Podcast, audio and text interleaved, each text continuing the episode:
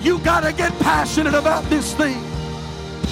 If the cross doesn't move you, nothing will move you. I'm offering you something that's greater than silver and gold. I'm offering you something that's greater than an increase in your pay on your job. I'm offering you a. There's no shortcuts to the glory. Week to week living. We've got to multiply our prayer life. We've got to multiply our effort. And we are willing to give. God will always give it back to us in good measure that is pressed down, shaken together, and running over. Hey, thanks for checking out our Christian Life Church podcast. You will be hearing from one of our pastors or guest speakers, either at our Frankfort or Lebanon campus. Prepare your hearts and your minds to receive a word from God. Thanks for listening. Enjoy and receive this message.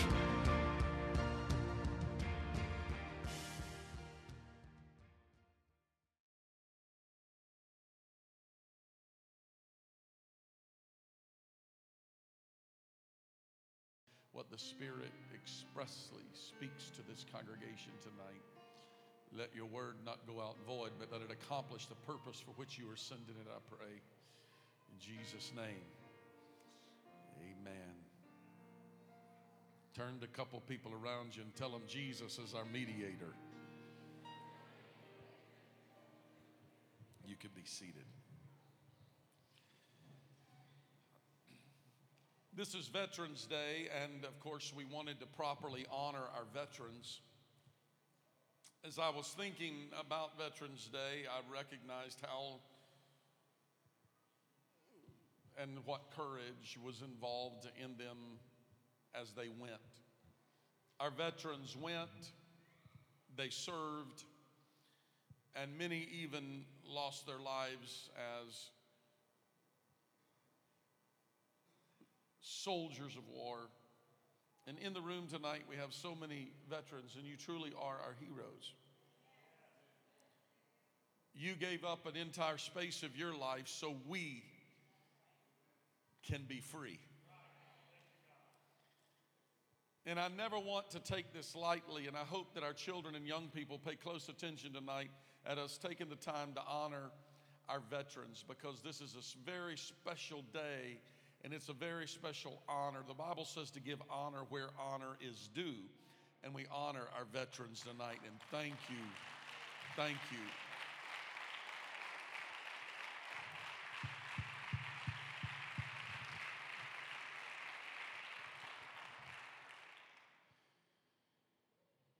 I'll attempt to preach a message tonight suited for this moment. I was thinking as our veterans went, they served and they gave, much like Jesus did for you and I. I'm not considering the fact that our veterans are Jesus, I know some of them too well.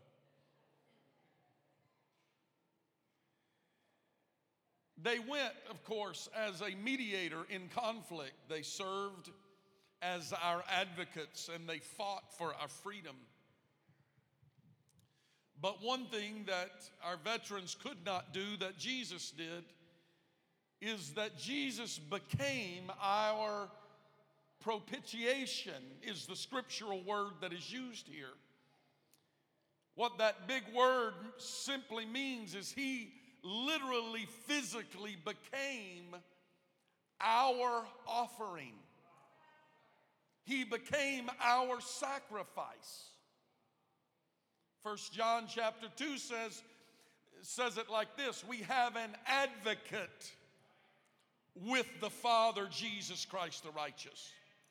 And he is the propitiation, or he became the actual physical living sacrifice for our sins. I want to preach for a little while tonight on Jesus, our mediator. The Bible said there is one mediator between God and man. In passing, one may ask what is meant by mediator or what does it mean when the Bible says that we have an advocate with the Father. I, I believe these are two of the most misinterpreted and mistranslated verses in Scripture. I want you to pay close attention tonight because I want to unravel some confusion in some people's mind regarding the Godhead when it comes to some of these scriptures that they get stumped and twisted up on, when in truth it is very clear and very simple because it all starts out by simply saying, There is but one God. Trinitarian scholars and writers have suggested that these words mean something very different than what the scripture is actually saying, or that was originally intended. The word advocate, they say, simply means one that is standing in for us. And they see the advocate as a lawyer, and it has been preached in apostolic pulpits, even to the point of creating confusion in people's mind of how we have this advocate, this lawyer that stands in between God and man. And this advocate is, is pleading the cause. And, and uh, it's been said and it's been preached that, that Jesus is between man and God and that Jesus is somewhere in heaven praying for us. That's false doctrine. The word mediator they translate, and they say the word mediator means a negotiator. He is a mediator or a negotiator. So again, they bring in another person in the middle because they misunderstand and they lose in translation, uh, in transliteration, maybe. They miss the truth of what the scripture is speaking. The word propitiation pulls in to grasp to the English language what is being said in the earlier portion of these two scriptures that there is one God and one mediator between God and man. When the King James Version uses the word and, there was no word in the original that actually was the word and. So they translated according to their understanding and to advance the Trinitarian doctrine because it would be more appropriately translated as even rather than and. So, in proper translation, let me break this to you and tell you the scripture said there is but one God, even one mediator between God and man. So it is not bringing a second person or a third person of the Godhead into this passage, but in fact, it goes on to declare, and He, it didn't say they, and He is the propitiation for our sins. If you look through most of the Trinitarian commentaries, you will see them say that this word propitiation actually means a turning away of wrath by offering a sacrifice or an offering. So they are declaring that this Jesus, this mediator, this advocate, is going to the Father and offering some sort of sacrifice on our behalf. How can this possibly be? They are missing the point of Scripture because the Scripture says that the mediator, the advocate, that he is the propitiation. I want you to catch this. I know I'm going a little a little scholarly with you for a moment. That's unusual for me, I know. The scripture says that he is. Everybody say that with me. He is. He is the propitiation. Let me help you. That means he didn't take an offering, he is the offering. There is but one God, even one mediator between God and man, and He is the propitiation for our sins, or He is the offering for our sins. There's no way you can make multiple people in a Godhead out of such scripture. As a matter of fact, The writer begins it all by declaring, don't get confused in what we are about to say. There is but one God. The polluted doctrine often taught here is missing the point that Jesus didn't take an offering on behalf of the Father, but he became the offering on behalf of humanity. In other words, Jesus didn't just pay our sin, but Corinthians chapter 6 said, He who knew no sin became sin. Anybody with me tonight? That means that our offering, the propitiation, Jesus Christ didn't take an offering. He was the offering. He didn't, he didn't just go stand in for sin, but he who knew no sin became sin for us. He became what we could not be for ourselves. It wasn't our black sin that nailed Jesus to the cross, but it was his bloody body which bore our sin or carried our sin that was nailed to the cross. That's why the Hebrew writer said that he took the ordinances of sin which were against us and he took it out of the way, nailing it to his cross.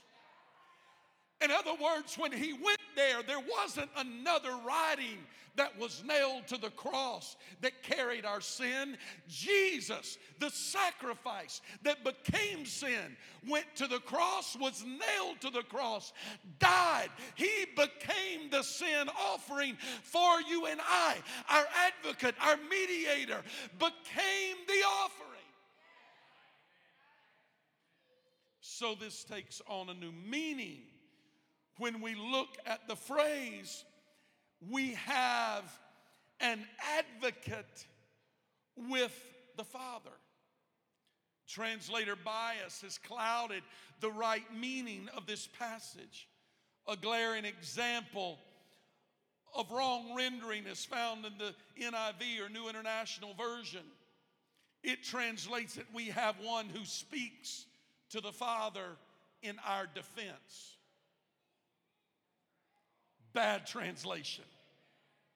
Jesus Christ, the righteous one, they got that right.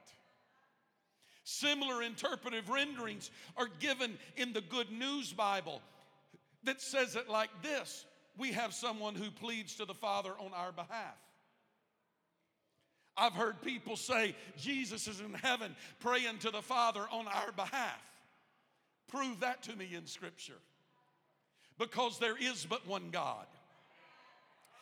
Jesus Christ. The scripture in Hebrews said, In him, in Jesus, dwells all of the fullness of the Godhead bodily, and we are complete in him. Clearly, what the NIV and other translators had in mind was a court scene with us as the accused.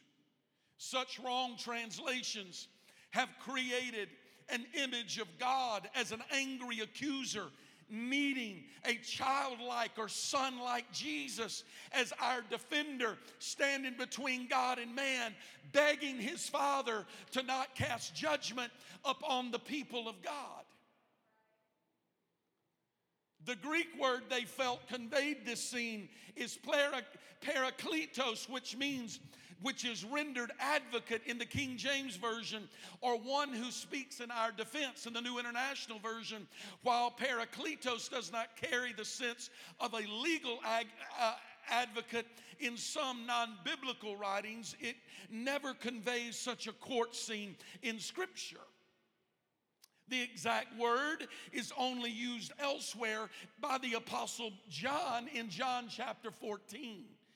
I'm going to read to you a few little excerpts that I took out of some commentaries in my study.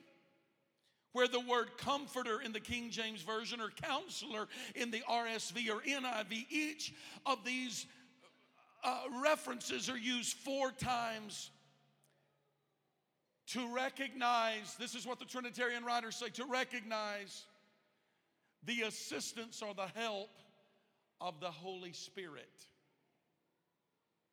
and from which we greatly benefit, they say, by its help. These are the recorded words. The associated words, parakleto or paraklesis, are used more broadly, but never in the context of a court scene, and certainly never in the, in the, in the extent or in the sense of the exalted Jesus pleading to the Father for us.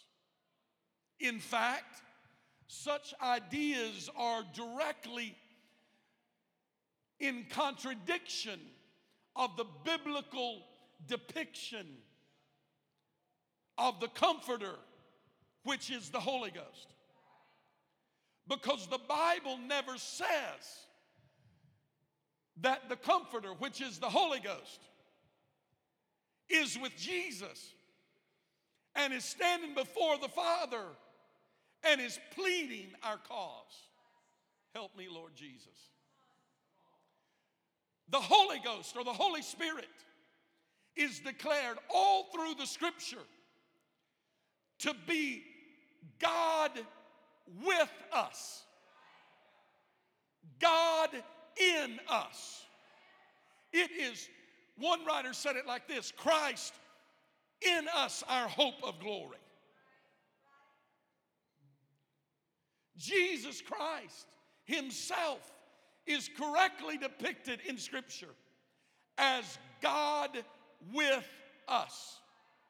The Holy Ghost is correctly depicted in Scripture as God in us. the Holy Spirit, which is in us, is working on our behalf and for our behalf. The Holy Ghost is our advocate or our comforter. Not as one speaking for us or pleading to the Father for us. For this would simply violate the oneness of God and the first scripture I read to begin with tonight declares there is but one God. So, keeping true to the fact that there is but one God, we have to understand that this mediator, this advocate, is simply not some mystical character that is in the throne room of heaven that is standing before God as an attorney pleading the case for his people upon earth. But rather, he came as a baby in a manger. The angels came. Before he arrived, the angels said it like this A virgin shall conceive and bring forth a son and his name shall be called Jesus, the Savior of the world. The angel of the Lord declared it like this, and Isaiah begins to write, For his name shall be called Wonderful, Counselor. Well, I thought the Holy Ghost was counselor. That's right, but the baby also is counselor because you can't separate the baby from the Holy Ghost and his name shall be called Wonderful Counselor, the Mighty God. Wait, I thought he was in the eternals of heaven. He was the Mighty God, the Everlasting Father. Wait, I thought we were talking about the baby. We are because God robed himself in flesh manifested. The Spirit of God manifested in a fleshly body, came as a baby in a manger, walked among us, and became our He became our propitiation. He became our advocate when he took the sins of man upon himself. How did he take the sins of man upon himself? Bear with me a minute to go a little deeper into the scripture. Because when they came and took him away, he was in the garden called Gethsemane. And there in the Garden of Gethsemane, he prayed. The scripture said, as though it were great drops of blood. He prayed as though it were great drops of blood. Who was he praying for? It was the flesh praying to the spirit. As a matter of fact, he said it like this The spirit is willing, but the flesh is weak. There's always a problem with our flesh. He's praying as though it were great drops of blood.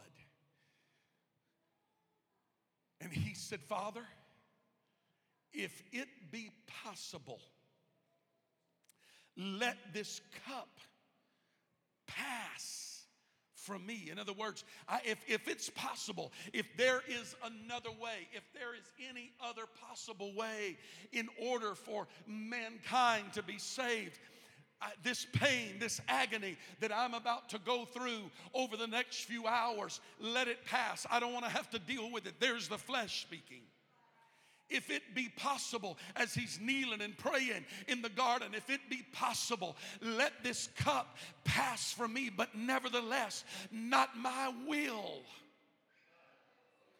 but thine be done. At that moment, Jesus Christ literally became, he took on the sins of man. How did he do it? The only explanation I have tonight is a very simple one. But he took all the sin from Adam to Moses, and from Moses to the coming of his kingdom. That means that which had been in the past and that which was going to happen in the future. And the cup that he speaks of, not a literal physical cup, it was a spiritual cup. If it be possible, let this cup pass from me. But if the cup can't pass and you don't have another way to save mankind, nevertheless, not my will, but thine. And he took the cup. You know what just happened to that water? It just became part of me. I just took that water on. Now I, I am that water. Don't talk bad about that water. You're talking about me. I took. Anybody with me now? He took on the sins of man. In the garden, when he prayed, nevertheless, the moment, Brother Duggar, that he turned that text to nevertheless, not my will, the sin of the world began to come crashing down upon him.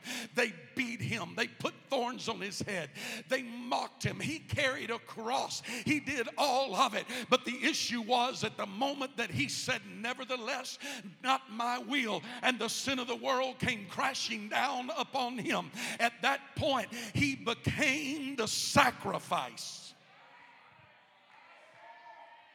He became the propitiation.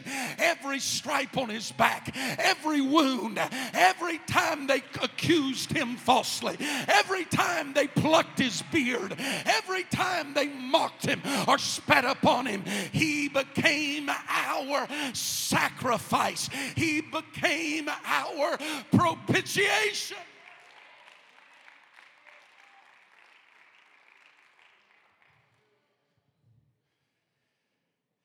Now, the scripture said, when we sin, it actually says it like this if we sin, we have an advocate.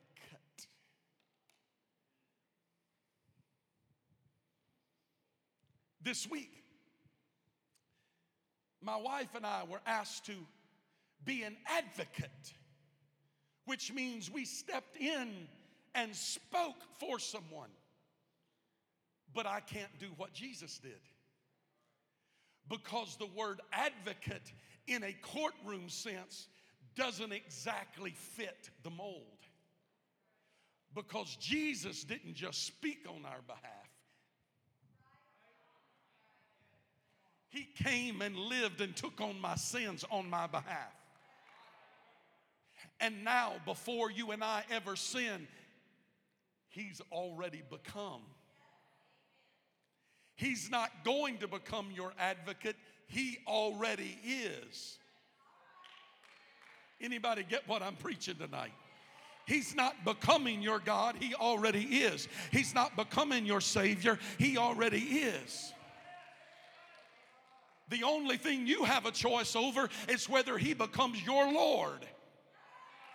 Because either you will be the Lord over your life, or the world will be the Lord over your life, or you'll turn the Lordship over to Him because He's already become your Savior. He's already become your advocate. He's already become the soon coming King. He's already your Lord and your God. But you've got to decide if I'm going to turn it over to Him to be my Lord and my God.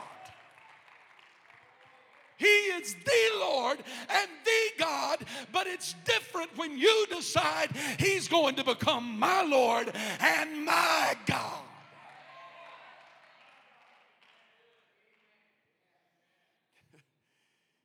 So He speaks as one who is stepping in to rescue us. He, he's, not, he's not speaking for us, but rather he's stepping in as a rescuer for us.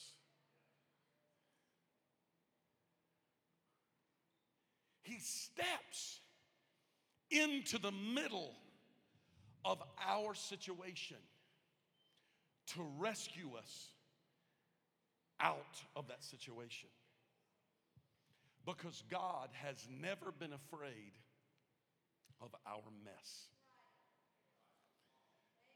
He's never been afraid of our mess. He's never been afraid. Oh, if you knew what I've done, Pastor. He took those sins upon himself in the garden.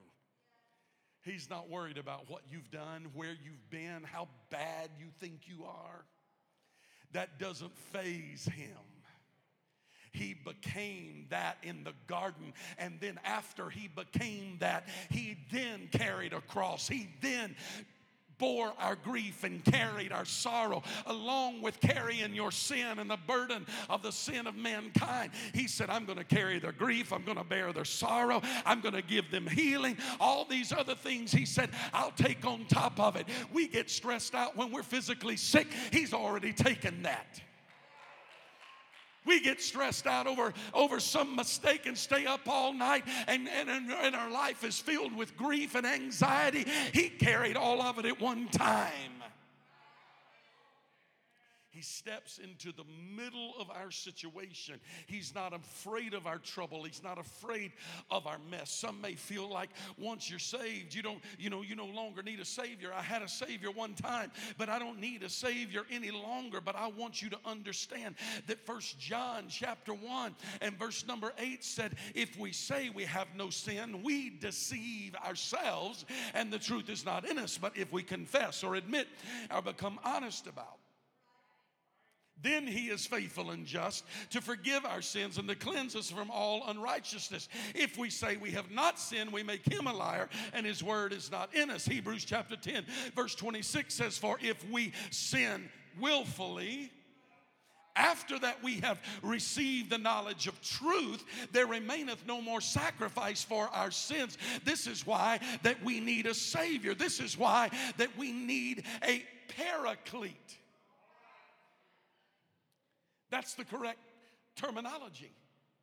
We don't need somebody in heaven praying to the Father for us. We need a paraclete. The paraclete is an advocate. You want to know what an advocate is in, in the truest sense? If I could tonight on this Veterans Day, I don't know if we have any that, that, that jump from planes, if, you, if we had any parachuters, but let me explain to you what a paraclete is. A paraclete is one that comes in, soars out of the middle of nowhere when the men are all hunkered down and the military is coming against them and they need resources. The planes fly over at heights beyond their ability to be able to shoot and they dive out with nothing but a backpack, a rifle, and a canteen. And down they come into the rescue of the others. They were called paracletes.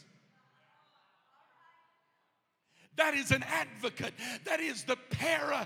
That is the. That's where the whole term comes from. They are a paraclete. They are coming to the rescue of somebody who is under a stress load that they cannot help themselves with. That's why, in the middle of your problem tonight, Jesus comes in, in the middle of a worship song, in the middle of an altar call, and you're like, Where did that come from? It's a wave of the Holy Ghost. He's being your paraclete, He's being your advocate. Oh, you don't know what I did last week, who I talked about last week, the sin I was involved in last week. He's not concerned about it. He comes in with a wave of glory, and He comes in right now now, even in this room, to rescue you. When we sin, we have an advocate.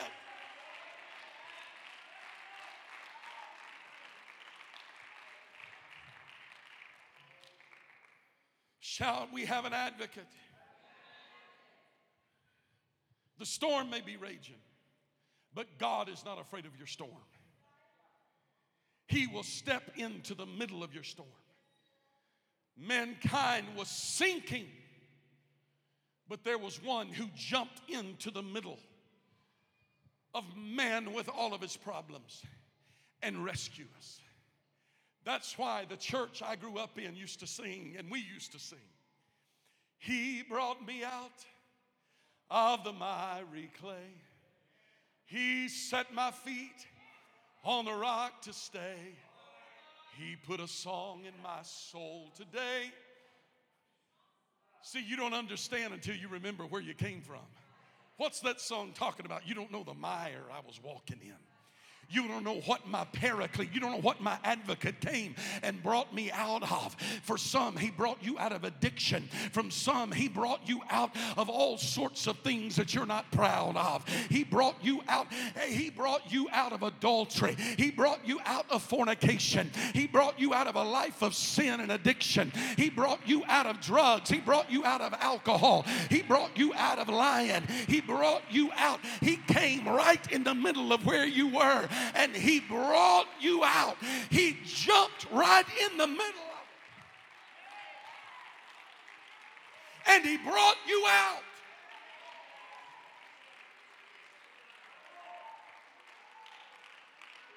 I wish I had a rope tonight that I could throw out, but I want to tell you what he does. He comes to a drowning man and he throws out a rope and he says, Come on up. I'm not going to let you drown. Come on out.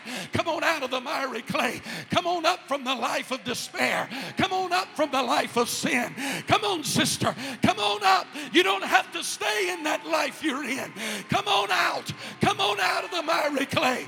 Come on out of your life of sin. Come on out of your depression depression. Come on out of your hopelessness. Come on out. That's what Jesus does. He's our advocate. He's advocating for us. He sends a preacher on the platform tonight to say, Come on out. Come on out.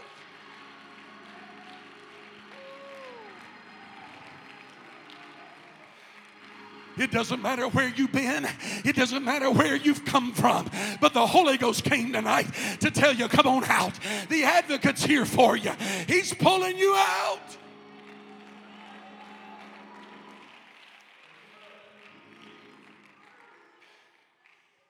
Why don't you look at somebody next to you, just take them by the hand, and say, Come on, let's go out.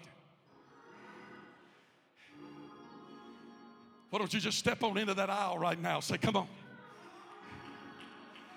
We're not staying where we've been. Come on, you ought to grab that spouse by the hand and say, We're not living like this any longer. We're coming out. I'm not living under the load any longer. We're coming out. Come on, bring somebody with you. Why don't you throw a brother a lifeline tonight? Why don't you throw a sister a hand tonight and say, Come on out. Come on up here with me. Come on with me. Our advocate is reaching for you. Our advocate says you don't have to stay there. Our advocate says, I paid the price that you couldn't pay for yourself.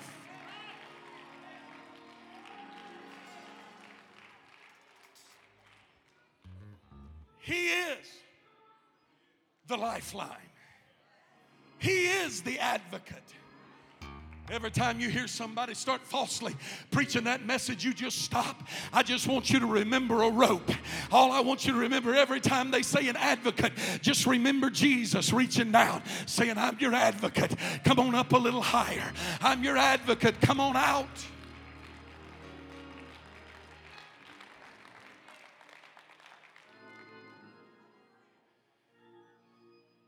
The writer said it like this Sin has left its crimson stain, but Jesus washed me white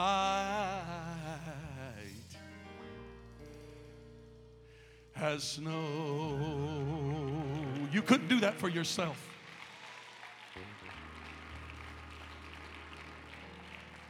Sin has left its crimson stain. How many of you came from way out there somewhere? And you couldn't do it for yourself, but Jesus washed me white.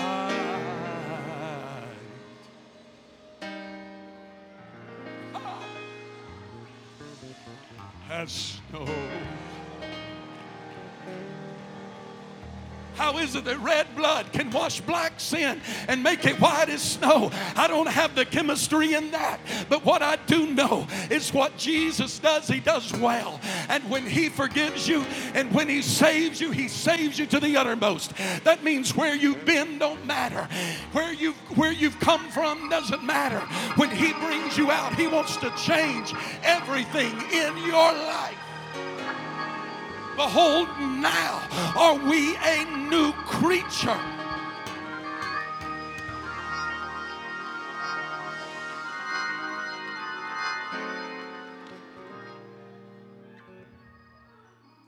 I know this is a little tough right now, but how many of you in this room right now need some of that washing to wash over you? Maybe you know you're not where you where you ought to be. I'm not saying you're backslidden, but you're not where you ought to be. You know you need the help of God. You know you need the paraclete to come in. You know you need the lifeline to be thrown tonight. Come on, anybody in the room going to be bold and brave enough to say, That's me, Pastor? I see some hands. Look around. You see somebody with a hand? I need somebody that's got faith to believe and know that in the middle of the worst day of your life, Jesus will come on the scene.